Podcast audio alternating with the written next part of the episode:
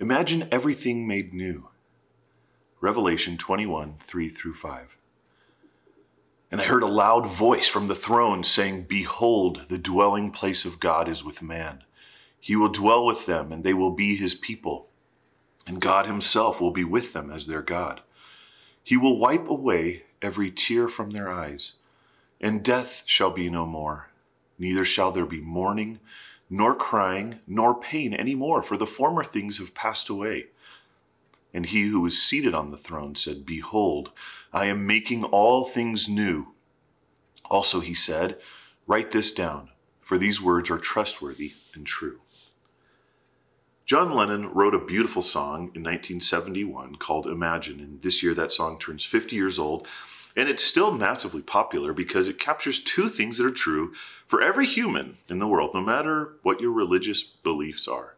First, we know that the world is broken. People are killing and dying. There is greed and hunger, and there is no peace. It hurts us to see so much pain and crying in the world, and our own hearts and tears add to the mountain of loss. And the second thing that this song offers is hope a dream of a brotherhood of man sharing everything, living in peace, living as one. And our hearts yearn for this dream. And it's fun to sit back and imagine what that would be like. Unfortunately, these are the easy parts. Hundreds of songs and stories and movies capture our hearts with real pain and wonderful dreams. We know these are true and we want everything to be made perfect and beautiful. The hard part in the real world is getting from tears and death to happiness and peace.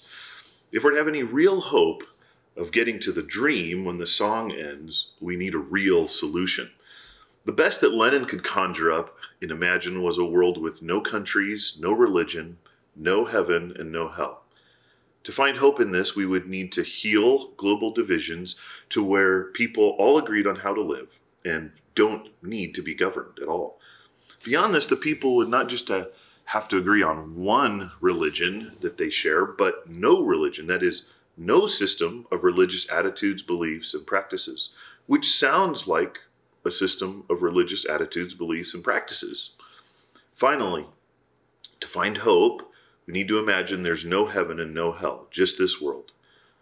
But if there is a heaven and hell, we can't imagine them away or destroy them.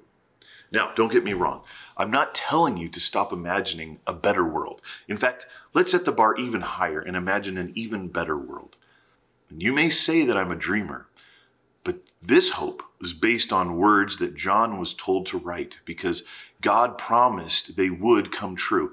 And he wanted to give us hope in words that are trustworthy and true. Here is his real and amazing promise I am making all things new. The first part is in verse 4. He will wipe away every tear from their eyes, and death shall be no more. Neither shall there be mourning nor crying, nor pain any more, for the former things have passed away.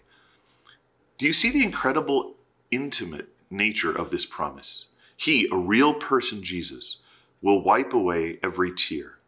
He is not a far off, impersonal force or essence.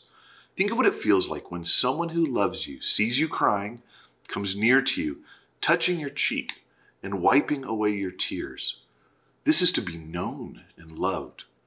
And for Jesus, it's not just a tender gesture.